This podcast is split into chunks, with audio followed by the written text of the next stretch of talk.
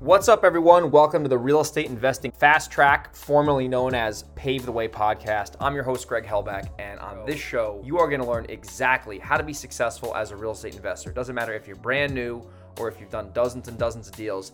This is a podcast you're going to be able to listen to that's going to give you actionable, specific advice on how to be successful within real estate investing. I'm going to interview top notch real estate investors each and every week.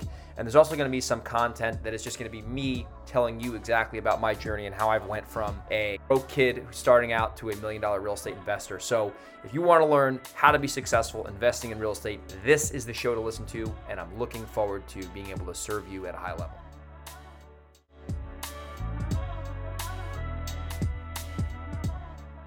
Welcome to this week's Real Estate Investing REI Deal Breakdown. I'm your host, Greg Helbeck, and thank you for watching another episode or listening to another episode, depending on how you are consuming this media. So, today I'm going to talk about a real estate deal. This is actually going to be part one, the buy side.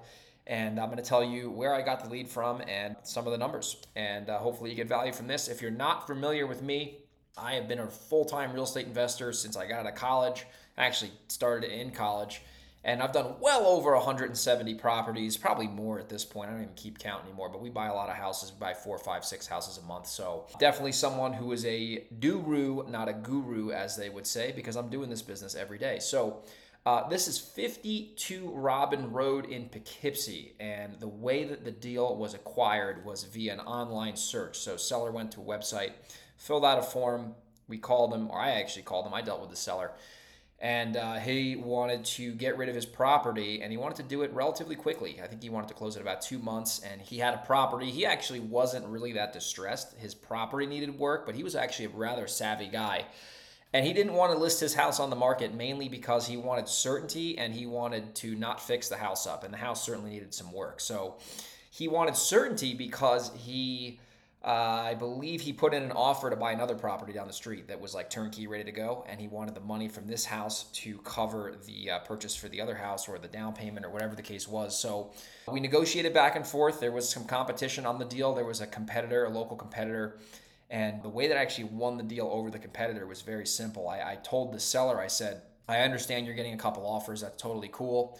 I said, whatever the other offer is, would you be open to giving me the last look, meaning that I can either match or beat that offer? So I got a commitment from him to do that. And he said, yes, he would do that. He was a man of his word. He came back to me. He told me what the other buyer offered, who actually flipped the house across the street. So it's a shame that guy couldn't get the house and I won it over the phone, but that's what it takes sometimes to win. You got to know what you're doing in the sales department. And uh, it always feels good to beat competitors out on deals because it's a tough, tough world out there.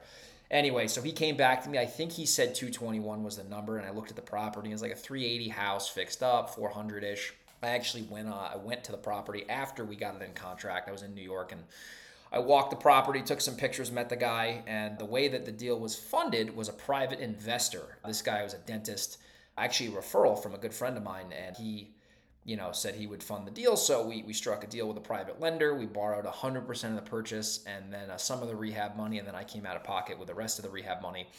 And uh, I bought this house and I put about 55 grand into it.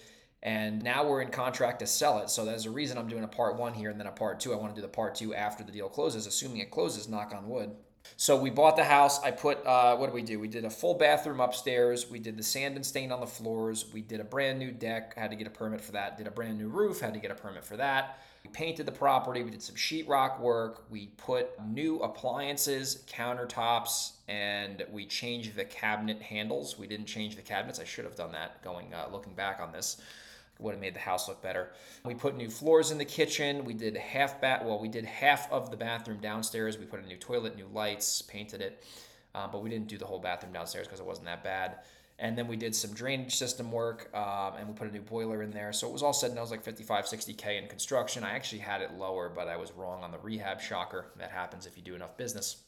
Um, so anyway when we went to go put the house on the market originally we had a great offer. I think we listed it for 379 and we had a ton of demand ton of buzz around this property. Nice 4-2 house in poughkeepsie four bed two bath house. And we took an offer actually from a buyer uh, that was at 405 so that's 25 grand 26 grand over ask which was great. The problem was just because someone says yes doesn't mean they're going to do the deal right? Yes is nothing without how. That's a big chris voss line there from never split the difference And the buyer had an issue. They didn't have a lot of money and they needed money from their retirement account to like put down as the down payment and the retirement company wouldn't let the money go for some reason. It was this whole thing. So we ended up actually bailing on that buyer. We ended up getting another buyer that we're currently in contract on for just ask price. So i thought i was going to make like 55 60 grand on this thing. Now i'm making like 30 35 grand when it's all said and done because i have another month or so i have to carry this thing with the interest so, uh, you know, when it's all said and done, do I want to do a deal and make $30,000? Uh, no, if I'm flipping a house. And, you know, it is what it is. Hopefully it closes and we can actualize that. But if I'm flipping a property, you know, I want to make about 10% of that ARV, at least, if not more. So in that case, it would have been like, well, in this case, 38,000. I'm making about 30, 35. So that's less, right? It was supposed to be much more.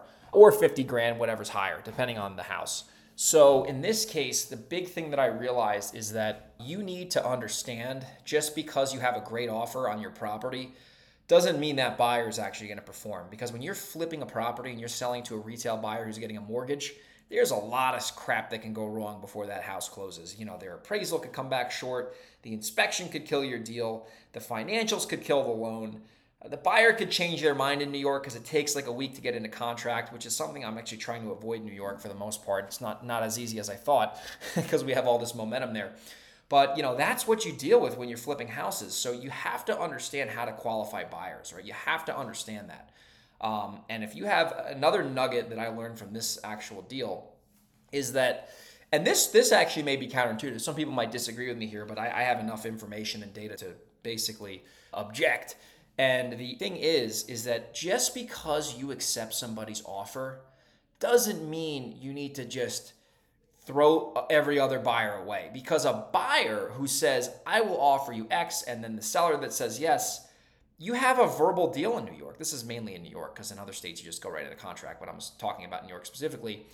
You should not be obligated to sell that buyer that property, even if you told them you would, because that buyer can go ahead and screw you just as quick as you can screw them. So, what I'm doing now with all our flips, and people might get pissed that I'm saying this, but I don't really care. I don't care. Mostly real estate agents get pissed at me for this, but who cares? Honestly, you know, it's just the way it is. Just because you have an accepted offer doesn't mean you basically, you know, decline other buyers to go see that property. Because I'll tell you what, if we have an accepted offer on flips from now on in New York, and and we're in like this weird process in New York where like you have an accepted offer, the attorney's working on the contract, they're doing the inspection, you're kind of in like purgatory because you don't know if you have a deal yet. If another buyer comes along and offers more, even with better terms or maybe even worse terms, I'll accept that offer and then go with that buyer. Because the reason I'm saying this is because a lot of buyers, at least in the Hudson Valley, it's so competitive, they'll make these offers and then they'll flake out, and then you're just kind of left holding your nuts as the seller right? Sorry if I offended anyone there with that language, but it is what it is. That's how I talk. And then you're screwed. And I've seen real estate agents, and I'm kind of going on a rant here where they're like, oh, well, you accepted my client's offer and now you're changing your mind. It's like, well, guess what? Yeah, that's true because your client could have changed their mind as well. So here's the nugget here. You know, nothing happens until a contract is signed and that buyer's deposit is in, right? Until you have that, that property is wide open and wide available. And that's a lesson I learned from this property. We should have done a better job doing that in the beginning, and maybe we could have got ourselves more money. So that's part one. Hopefully, you got value from this. Hopefully, you got some nuggets from this. I'll do a part two video, hopefully, when it closes. Obviously, we've got a couple more weeks till the contract closes, hopefully. Knock on wood there. You know, you never know with real estate deals. So if you got value, like the video, subscribe, like the podcast, however you're seeing this or listening to this. And then if you're in the Hudson Valley, Delaware, New or Delaware, the Hudson Valley, Reno, or San Diego, and you have a property you want to sell me or you want to partner with me on a wholesale deal, email me, Greg at velocityhousebuyers.com. I'll see everybody on the next video. Take care.